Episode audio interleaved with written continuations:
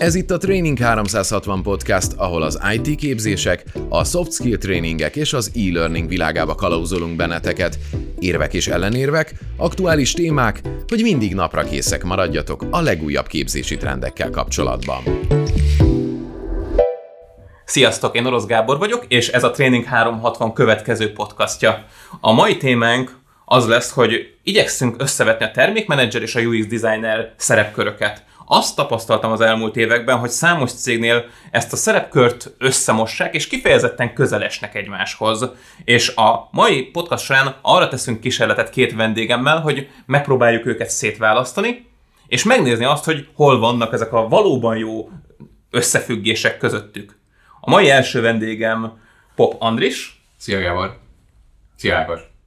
Szia! Bemutatkoznál nekünk egy Igen, röviden. igen, igen, igen, röviden. Uh, UI UX designerként dolgozom, és uh, az utóbbi két évben igazából szabadúszom, és az egyik uh, volt kolléganőmmel összeálltunk egy ilyen duóba, és van, hogy együtt is vállalunk projekteket, van, hogy külön is vállaltunk projekteket. Igazából a client portfólióban most van szerintem kis startup cégtől, egészen ilyen, ilyen nagyobb vállalatig is példa arra, hogy milyen divíziókkal vagy milyen struktúrákban működtünk együtt. És korábban a Sachi Sachi Budapestnél dolgoztam, ami egészen izgi volt, és az volt úgymond a, a legutóbbi munkahelyem. És jelenleg most a, a Training 360-nal kapcsolatban pedig egy oktatási anyagról beszélgetünk éppen, hogy hogyan lehetne ezt más számára is elérhetővé tenni. Köszönöm szépen, Andris! És Ákos, átadom neked a szót egy rövid bemutatkozásra. Sziasztok, Fülöp Ákos vagyok, és jelenleg egy nagyvállalat, nagyvállalaton belüli kisvállalatban dolgozom, energetikai startupokat segítünk a ötletfázistól eljutni a kész termékig, és itt vezetem a, a termékfejlesztési részleget, mellette pedig a Training 360-nal dolgozunk közösen UX-es, design thinking-es anyagok oktatásával kapcsolatban. És én végül Orosz Gábor vagyok. 15 éve foglalkozom digitális termékek fejlesztésével. Az elmúlt jó pár évben a saját tanácsadó cégemen keresztül leginkább agilis szervezetek fejlesztésével, átállításával, tranzíciójásával foglalkozok, segítek termékstratégiák kialakításával és a termék gondolkodás fejlesztésével, és a Training 360-nal már 10 éve dolgozunk együtt ezekben a témákban. Számos oktatásom elérhető az itteni portfólióban. Vágjunk is bele, nézzük meg, hogy hogy viszonyulnak egymásra a termékmenedzserek és a UX designerek. És arra lennék először kíváncsi, hogy ti mit gondoltok? Hogyan kell értelmezni ezt a két szerepkört? Hol vannak a közös pontok, és mik a különbségek? Először Andris, neked adom a szót. Nagyon kedves, köszönöm szépen. Hát azt gondolom, hogy nagyon-nagyon jó, hogy létezik már olyan, hogy termékmenedzser, és hogy ilyen szinten is különbséget teszünk abban, hogy ez, ez egy külön pozíciót igényel, és eljön az a, nem tudom, ilyen tervezési érettségi szint egy cég ügyleteiben, vagy, vagy cég életciklusa során, amikor szükségesé válik. Ugyanis az elején én azt láttam, hogy csomószor igazából az emberek ilyen nagyon-nagyon sok kalapot viselnek, és nem feltétlen különböztetik meg, hogy most ki a termékmenedzsere valaminek, hanem az általában így vagy az ügyvezető, vagy, vagy egy ilyen közelibb stakeholder, és Hát igazából az, hogy mi a különbség a, a PO, vagy Product Owner és a Designer között, az, az sok minden lehet.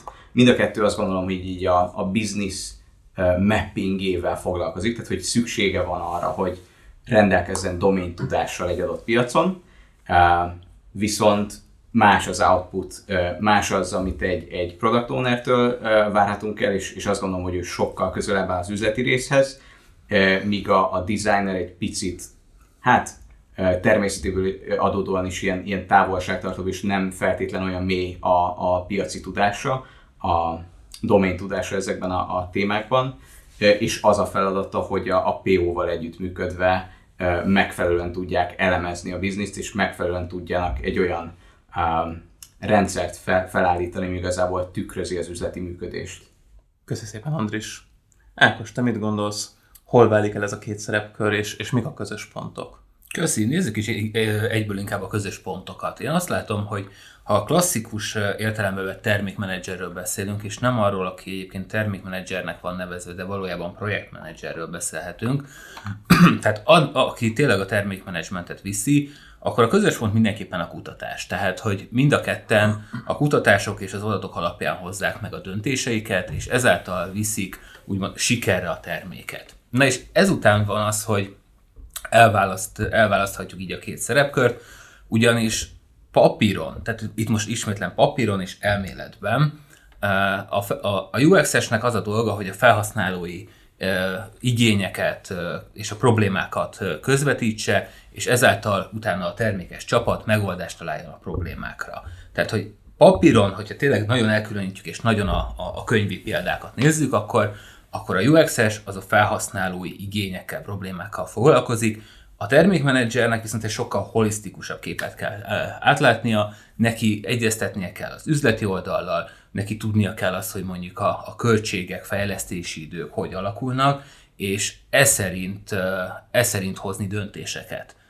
Tehát nyilván hmm. neki is ott van a KPI-ok között, tehát neki is ott van a célkitűzései között, hogy bizonyos szintű vásárlói vagy látogatói elégedettség legyen, viszont ő tudja azt mondani, hogy, hogy lehet, hogy ezt most hátrébb sorolja, mert egy sokkal fontosabb dolog miatt, mondjuk tételezzük föl, éppen növekedési fázisban vagyunk, lehet, hogy mondjuk a felhasználók bizonyos problémáját vagy igényét háttérbe szorítjuk azért, mert elsődlegesen egy növekedésre kell fókuszálnunk, az pedig egy másik dolog segíti elő.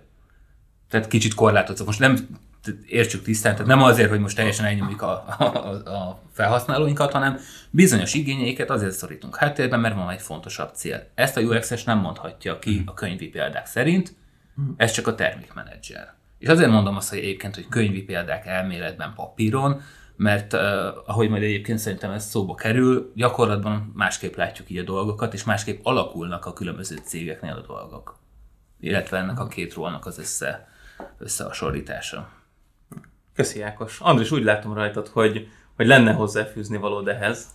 Ja nem, hát amit Ákos említett a, a kutatás kapcsán, arra így felkaptam a fejem, és, és mindig is próbáltam így elhelyezni magamban, hogy, hogy a, az első fázisokban mennyire lehet, amikor Na, az első fázisok alatt arra gondolok, hogy kevés információnk áll rendelkezésünkre, és nincs adatunk, mert egy olyan termékről beszélünk, ami még nem létezik, hogy, hogy mennyire kell túl hangsúlyozni a kutatást, és mennyire kell mindent ö, annak így a, a, az oltárán feláldozni, és, és mennyire szabad a víziónak teret engedni, mert sokszor az van, hogy, hogy van, egy, van egy üzleti figura, akinek van egy nagyon erős víziója, és, és ő teszi le ugye, ugye a terméknek az alapjait, és, és később derül ki, hogy ez találkozik a valósággal vagy sem, és persze a kutatás egy eszköz arra, hogy ez, ez hamarabb kiderülhessen, csak hogy nem minden esetben láttam erre precedenst, hogy, hogy a, a kutatást is nagyon komolyan vették volna. Uh-huh.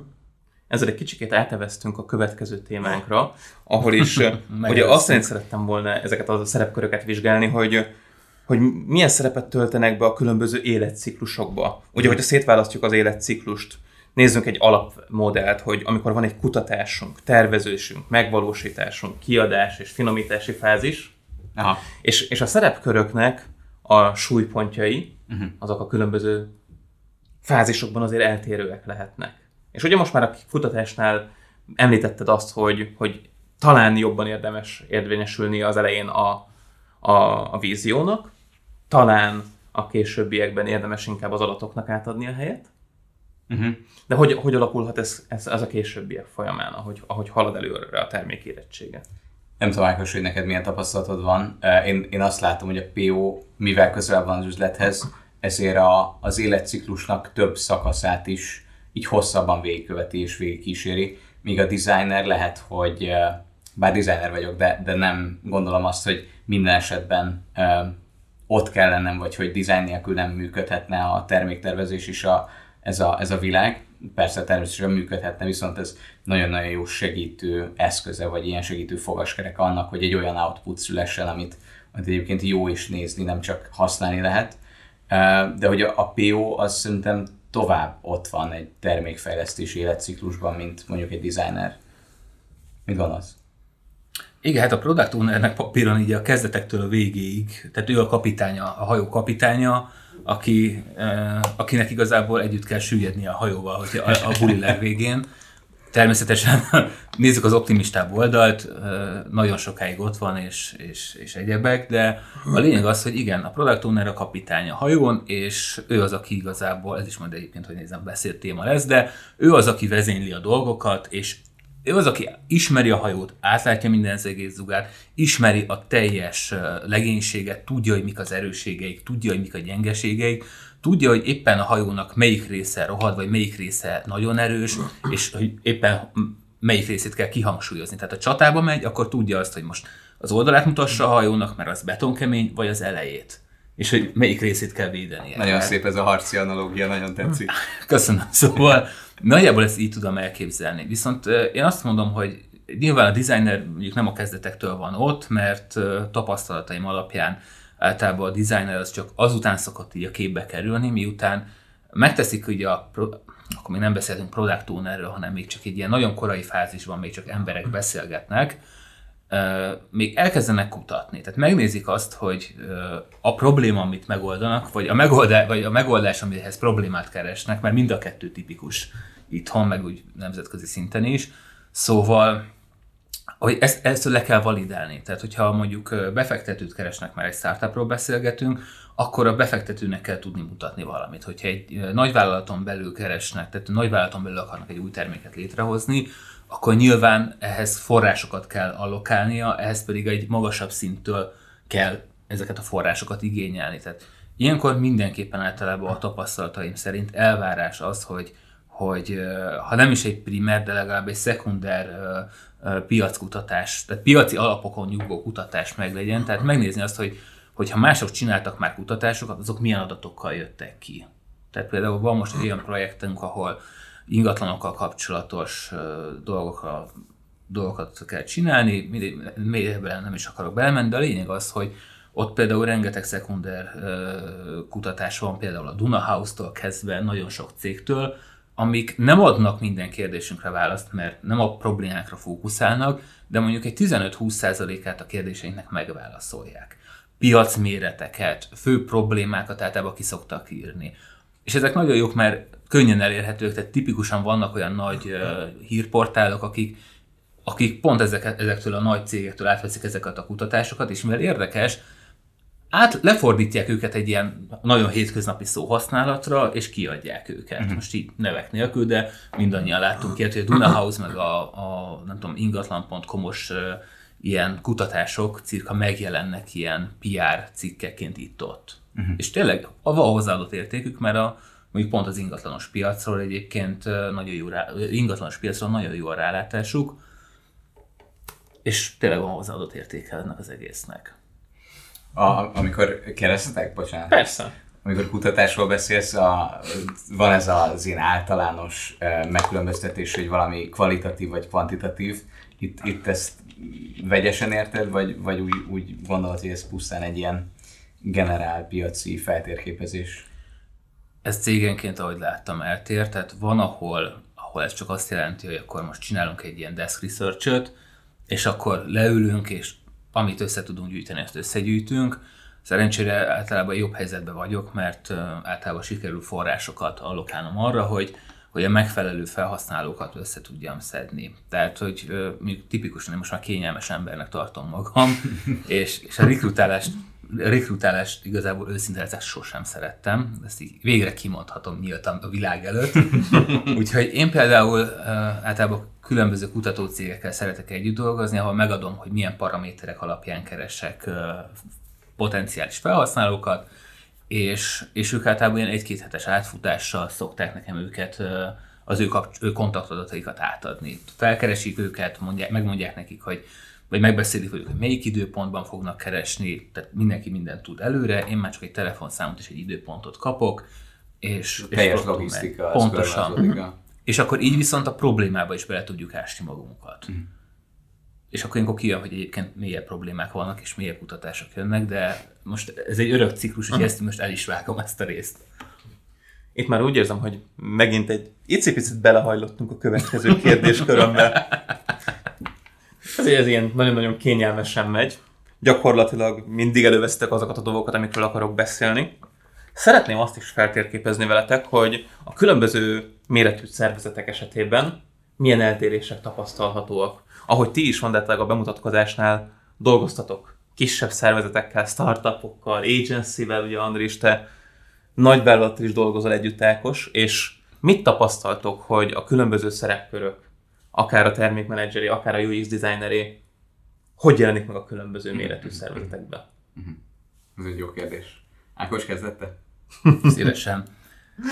Szóval, nem tudom, most, most neveket mondhatunk el, most jelenleg egyébként a, a, az MVM-nek dolgozom, ami egy nagy vállalat. Ezen belül vannak, tag, vagy ezek, ezek alatt vannak tagvállalatok, vagy hát részei, tehát képzeljük el, mint a divíziókat, és ebből én a, a Smart Future Lab-nél ö, vezetem a termékfejlesztést, ami pedig ö, a startup, tehát a startupokkal kapcsolatos házon belüli cég. Mi vagyunk a, a, a felelősek azért, hogy a különböző energetikai ötletfázisban lévő startupokat, startupokkal együtt dolgozzunk. Tehát itt három szinten, három szinten is együtt dolgozom így a, a cégekkel, a nagy, kicsi és startup szinttel.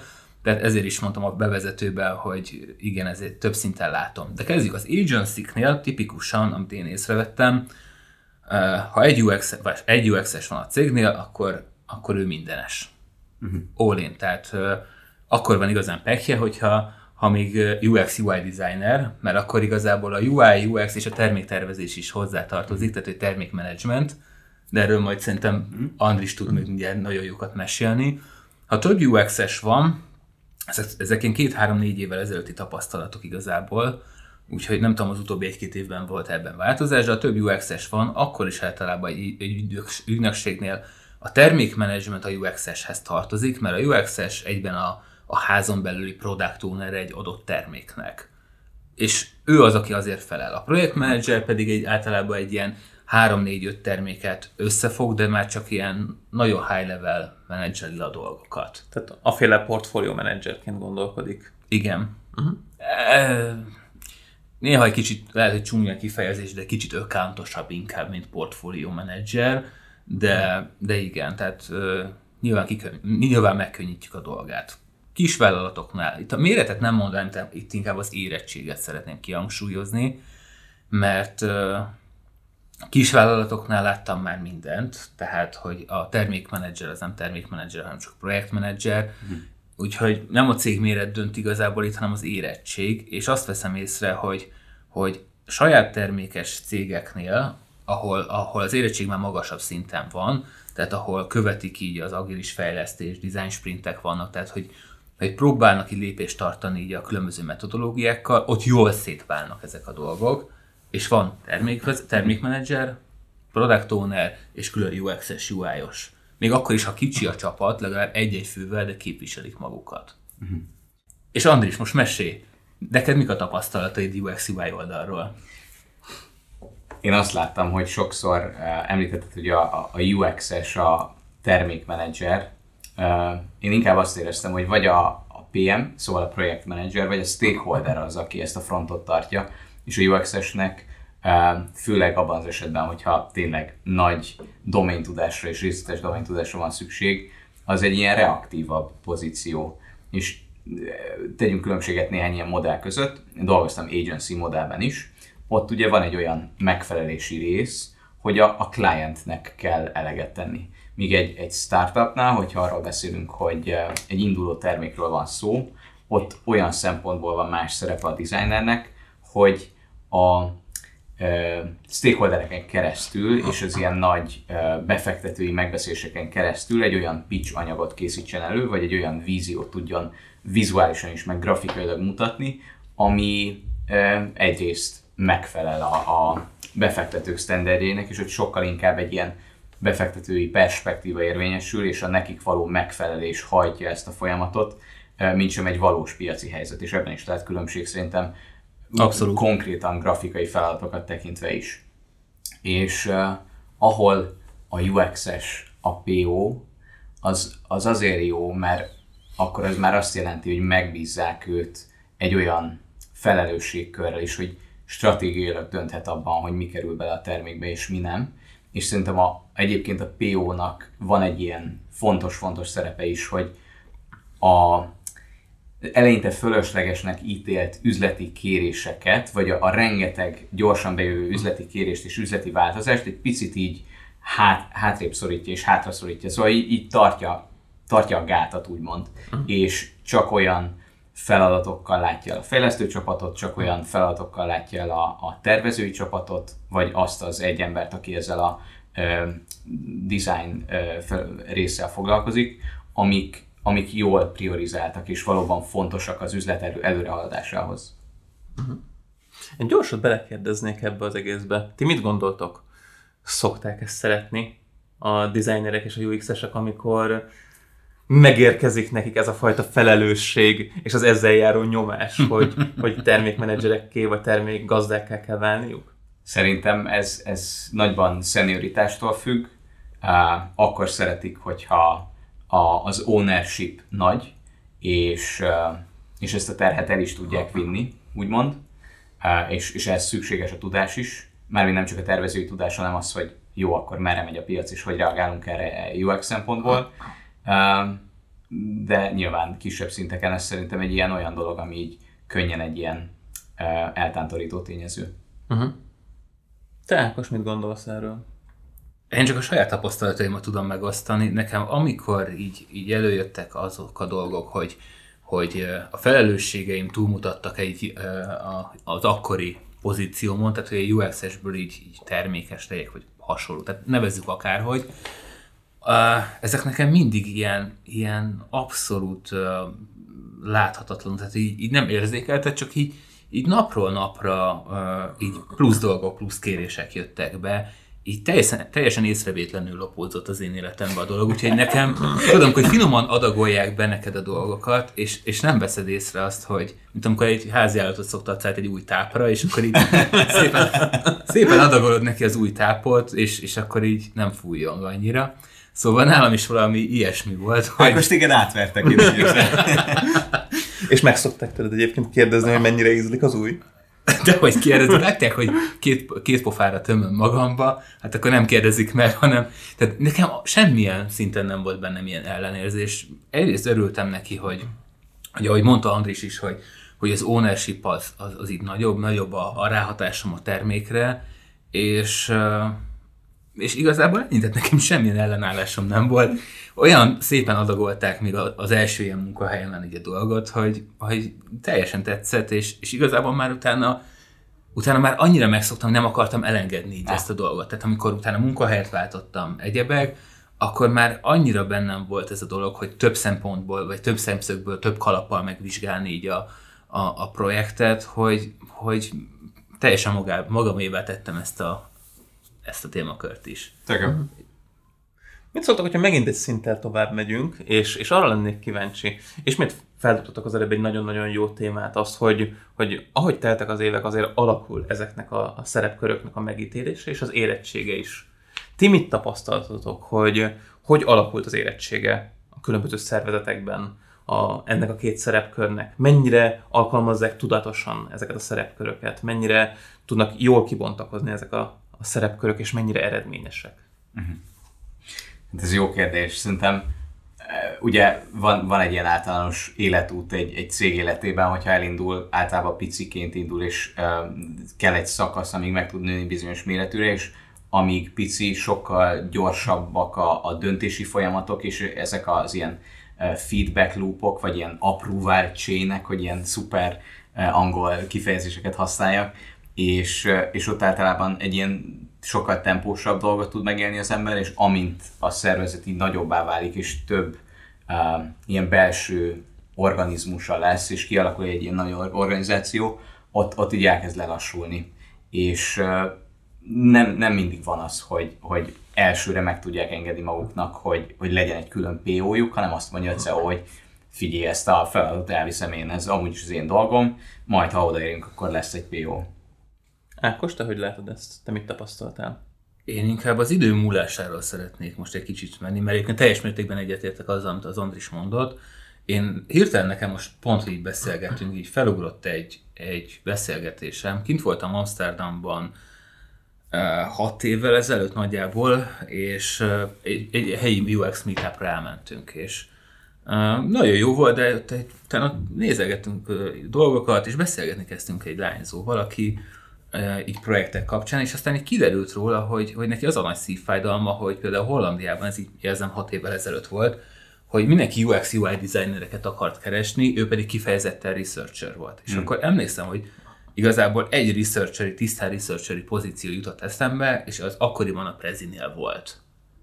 Ez egy 6-7 éve lehetett ez a sztori. Uh-huh. És akkor most így meg, végig gondolom azt, hogy, hogy hova jutottunk a 6-7 év alatt, tehát én inkább itt a, a hogyan alakult így a, a, a, a két pozíciónak az életútja, akkor azt veszem észre, hogy egyrésztről most már kezdenek így leszokni a, a cégek erről a mindenest keresünk, tehát legyen UX-es, UI-os, uh-huh. de egyébként valójában bannereket fogsz csinálni és hasonlók, meg egyébként oh. minden, minden audi, és minden audiovizuális dolog hozzád fog tartozni, tehát így ez a készülj fel lelkiekben.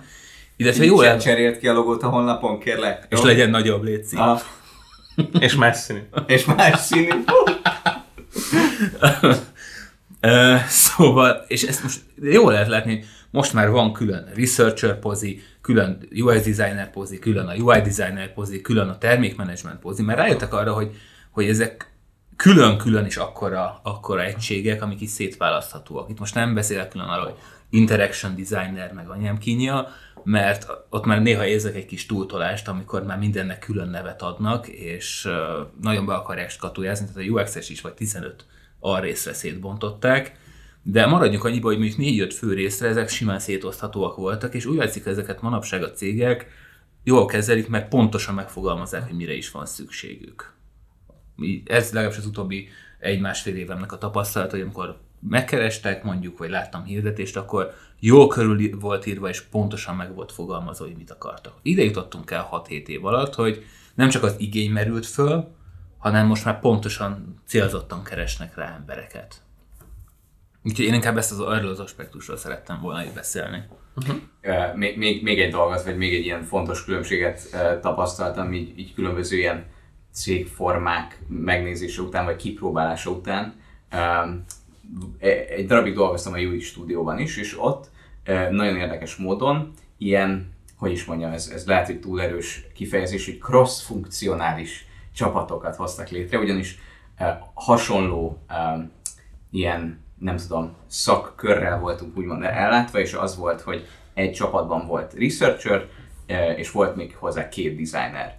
És több ilyen, tehát konkrétan, mint hogyha így leklónozták volna ezeket az egységeket, úgy működött a cég, és, és az volt a jó, hogy könnyen cserélhetőek voltak az emberek, mert azonos területen dolgoztak, ugye. Hm. És uh, nagyobb cégeknél meg, meg sokszor könnyen kialakul az, hogy, hogy ilyen silók jönnek létre, és nem feltétlen tudja az egyik csapat azt, hogy a másik csapat min és hogyan dolgozik, és nem is feltétlen megfeleltethető a szakterület, és, és emiatt az átadás, vagy, vagy az ilyen váltás abban, hogy ki mind dolgozik, az, az nagyon-nagyon nehézé válik. És amit hatékonynak és működőképesebbnek, vagy előremutatóbbnak láttam, az, az biztosan ez, a, ez az ilyen cross-funkcionális rész volt, nincs sem az ilyen síróban működés. Viszont ez, ez nem biztos, hogy csak érettséghez kapcsolható, hanem ez, ez van, hogy egy, egy cég jellegéhez és természetéből is, is más. Ja. Amikor Gabival dolgoztunk együtt most egy két, éve, két évet a, a, az utóbbi időszakban, ott például tényleg így működtünk, hogy ott minden egyes ilyen termékfej, tehát több termékcsapat volt, volt amelyik mondjuk uh, X funkció, X funkcióért, egy funkcionalitásért, egy csokorért felelt, egy másik egy másikért, és akkor mindegyikben volt egy frontendes, egy backendes, egy designer, és, és egy UX-es, tehát hogy, hogy nem voltunk sokan, de például jól el voltak különítve a termékcsapatok, akik mondjuk nyilván egyébként így hetente megtartott megbeszélésen a demon, így átlátták azt, hogy ki mivel foglalkozik, és amikor mondjuk új funkció jött be, mert mondjuk ott, ott az a pár hónapos fejlesztés véget ért, akkor, akkor volt egy újabb rotáció, hogy akkor, akkor egy új csapat összeáll, és nem feltétlenül ugyanazokból a tagokból egyébként, akik voltak. Tehát, hogy ez kis csapatoknál is rendkívül jól meg lehetett szerintem ott futtatni, uh-huh. nem Gabi? Igen, igen, igen, igen, igen. Tehát ott igazából 5-6 fős csapatokkal gondolkoztunk, de az, az teljesen egészséges volt abban a szituációban. És mekkora volt a teljes csapatunk? 16-18 fő? Uh-huh. Tehát, hogy ezt a működést egyébként, mint látható, kisebb csapatoknál is be lehet vetni, hogy, hogy így egy alcsapatokat létrehozunk és forgatjuk őket, hogy keverjük Igen. őket néha. Igen. De hát ugye, ahogy én, az Andris is mondta, ez egy, egy kisebb UX-es csapat esetében is tök jól működhet. Ah, ah. Akkor mennyien voltatok ott? Szerintem abban az időszakban ilyen 20 kötően 24 fő volt, és, és Hmm. azóta ez most már 30-an vannak. Tudtam szerint. Vagy kb. 30 Szépen megnőttek. Ja. Van még nekem egy, egy utolsó kérdésem, mert most már kezdünk az időnk végéhez közeledni, és még pedig az, hogy hogyan mérhető akár a termékmenedzsernek, akár a designernek az eredményessége? Legyártott artboardok számában, nem? Tudtam, hogy ez gonosz kérdés, de pont ezért tettem fel. Post-it per perc. Szóval ezek is lehetnének egyébként ilyen key performance indikátorok, ezek KPI-ok, de, de azt gondolom, hogy, hogy egy jól meghatározott KPI-hoz képest, ami nyilván az üzleti teljesítményt jól méri, uh, nyilván nagy hatással van egy, egy csapat erre az egészre, főleg, hogy egy, egy éles működő termékről beszélünk, és nem arról a fázisról, amikor még csak ilyen, nem tudom, pre-seed vagy seed fázisban van egy-egy startup. Um, hát jól, jó mérő számokkal, vagy, vagy jó ilyen indikátorokkal. Meg, nem tudom, csapatmorál, csapatdinamika, szeretünk ott dolgozni, hisznek benne, közös a cél. Le, jó, ezek, ezek nem feltétlen ilyen, ilyen mérő egységek, de, de általában az is árulkodó arról, hogy jól működik egy csapat, vagy sem. Köszi. Ákos, te milyen ilyen főbb mérőszámokat, eredményességet? Hát nálunk például mindenkinek van KPI-ja, egyébként beosztástól függetlenül a cégnél, de alapvetően a KPI-ok, ahogy Andris is említett, ez a KPI OKRS rendszerek, ezek általában a termékmenedzsereknél szoktak lenni, ahol pontosan számosítható az, hogy mik az elvárások. Ez így rendkívül egyszerűen hangzik, mert akkor azt mondják, hogy legyen mondjuk ennyi partner, ennyi felhasználó, vagy amikor elégedettségmérések vannak, akkor egy ilyen-olyan szinteket üssünk meg. Ezek számosíthatóak. UX-esnél látom ezeket így nehezebben, vagy legalábbis kevésbé objektíven, ugyanis ott, ott, ott mennyiségi számokat lehet hozni, hogy csinálj ennyi interjút, találj ennyi problémát, de, de ott jönnek a problémák, hogy a minőségét ott a, a, a hozott adatoknak belül problémákat és, és adatokat hoz, ezért, ezért nehéz ott a minőséget objektívan megítélni, mert ki tudja, hogy annak, amit ő hozott, annak mikor lesz igazából haszna vagy értelme, mert lehet, hogy amit hozott adatot, az csak másfél-két év múlva fogja Igen. tényleg behozni hosszú távon a hasznát. És hogyha azt mondod neked, hogy csinálj problémát, akkor csinálsz. Akkor nagyon könnyen csinálok problémát itt és most is. De, de tehát, hogy igazából itt pont a UX-esnél nehéz megmondani azt, hogy, hogy hogyan lehet őt tényleg jól értékelni. Mert hogyha azt mondjuk, hogy számosság alapján, uh-huh. akkor, akkor őt elviszük egy nagyon mennyiségi irányba, uh-huh. aminek csak egy lesz a, az eredménye, hogy az emberünk azt fogja csinálni, hogy mint a gép csak tolja le az interjúkat, meg a user teszteket, gyűjti be, így, meg kérdőívesztet, meg egyebek, és olyan számokat fog hozni, mindenki pislog, de lehet, hogy a termékhez, a termékben semmit nem lehet beépíteni, mert, mert, mert nincs minősége, vagy, legalábbis vagy nem kapcsolódik, vagy, vagy csak összecsapott kérdéssörökkel. Tehát, hogy csak az arra ment, hogy, hogy, hogy meglegyen a talicskányi válasz, és egy talicskányit kértek tőle, megvan, készen vagyunk. Kilóra. Kilóra, pontosan, köszönöm. Köszi Andris. Tehát, tényleg, tehát, hogy, ö, itt, itt már nehezebb megfogni itt a dolgokat. Talán azt, mindegy, ezen most így, így nehéz, ezt vissza is adom a szót addig egy kicsit Andris. Ez tényleg így nehéz megfogni. Hát nyilván ez, ez, ez az a rész, ahol egyszerre kell érvényesülni a, az emli, a, nem tudom, beszélgetésünk elején említett víziónak, és, és később a, a realitásnak, ami viszont így a, a userek elvárása, vagy a felhasználók elvárása azzal szemben, hogy hogyan szeretnének egy terméket használni, és hogyha ez user tesztek által validálható, akkor az, az, az is egy jó eszköz, és akkor ugye ez a kutatás és módszertannak egy, egy ilyen eleme, hogyha meg mással, akkor, akkor mással. De, de szerintem nehéz egy objektív uh, ilyen olyan mérő számot megmondani, ami, ami mentén azt lehet mondani egy UX-esre, hogy ő jó UX-es, ő meg nem jó UX-es. Talán annyit lehet csak így, egy dolog jut erről csak eszembe most így mondod, hogy igazából a kollaborációs képessége talán az, ami, ami alapján a legjobban megítélhető a, a, a tudása és a hozzáadott értéke, hogy azokat a problémákat, információkat, amiket ő a munkája során összeszed, egyrészt mennyire jól tudja átadni, akár a termékmenedzsernek, akár a vezetőségnek, akár a fejlesztő és designer problém, ö, kollégáknak, mert igazából ott ő a user kalapjával a fején kell neki, neki jobbra-balra az irodába mennie, és hogyha nem tudja átadni a problémákat, nem tudja átadni az igényeket, és nem tudja a user érdekeit képviselni, akkor bármennyire is jól csinálja a kutatásokat, semmit nem ér, mert nem fogják használni. Nem tudnak rá felnézni, nem ismerik el a tudását, és, és nem jó kollaborációs készsége, akkor, akkor sajnos az eredményei sem használhatóak. Ez a, ez a user kalapját hordja, szerintem ez közel összehozható az empátiás képességével, úgymond. Igen. És ez, ez, ez egy fontos eleme lehet így a, a kommunikációjának is. Igen, úgyhogy én hirtelen csak ezt látom így, de ez meg egy abszolút a soft skill-eken múló dolog, tehát lehet, hogy tényleg egy nagyon technikás ember, aki tényleg zseniálisan tud embereket beszéltetni és hasonló, de hogyha nem tudja ezeket az infókat átadni, akkor, akkor ott baj lesz. Ez bizony így van. Ez egy, ez egy szép téma. Az az igazság, hogy már magában meg tudna egy podcastot tölteni, de mi elérkeztünk a mai eseménynek a végére, és úgy gondoltam, hogy bár az előbb azt ígértem, hogy az lesz az utolsó kérdés, de most mégis van egy.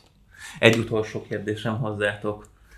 Mit javasoltok annak, hogy hol találhat jó anyagokat az, aki jobban el szeretné mélyedni ebben a témában? Uff.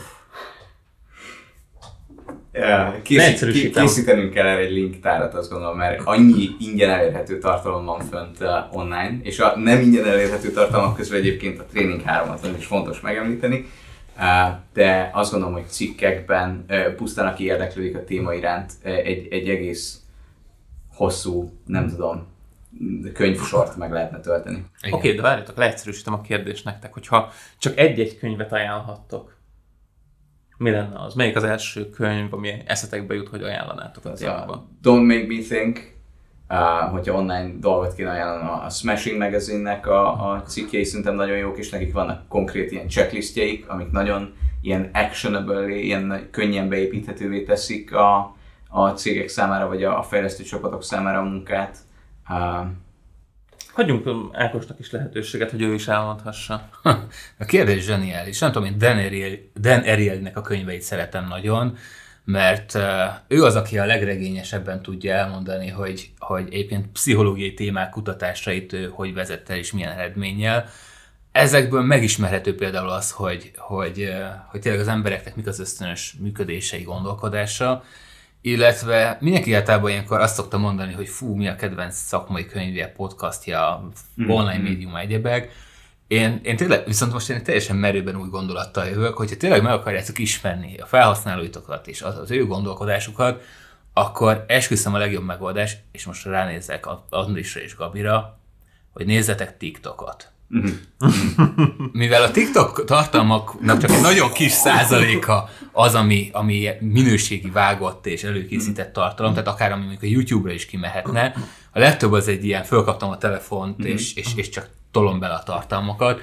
Szerintem ennél jobban nem lehet megismerni azt, hogy hogy változik a célközönség generációra a generációra, mint a TikTokon. Tehát én is néz, megnézem, van ott burkolótól kezdve, nem tudom, gyors éttermi kasszástól kezdve mindenki, és, így, és adja át a problémáit. Ott fakad ki. Tehát, hogy ennél jobban nem tudsz problémákat és igényeket felmérni, mint mondjuk most 2021-ben TikTokon. 15-20 másodpercben fókuszáltan, töményen, az arcodban mondja, hogy ez van, és ezt látja. Gyerekek, ingyen tesztek, ingyen interjúk, ingyen minden. Ennyi.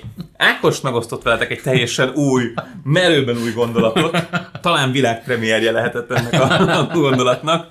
Jó összesek, gyülekezzünk. Meg kell hajtani ezt a TikTokot csapágyasra. Most már lesz ürügyem arra, hogy letöltsem az appot, és elkezdjem fogyasztani.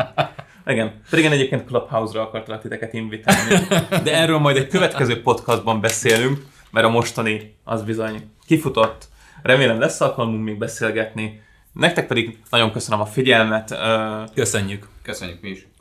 Hogyha szeretnétek még erről többet hallani, akkor mindenképpen uh, írjátok azt meg nekünk Facebookon, vagy az infokukat training360.com-ra, hogyha az oktatásainkról szeretnétek többet olvasni, ezt a training360.com-on találhatjátok. Egyébként pedig javaslom, hogy, hogy Facebookon vagy LinkedIn-en kövessetek minket, mert még sok ilyen fog következni. Köszönjük szépen, sziasztok! Köszi, sziasztok!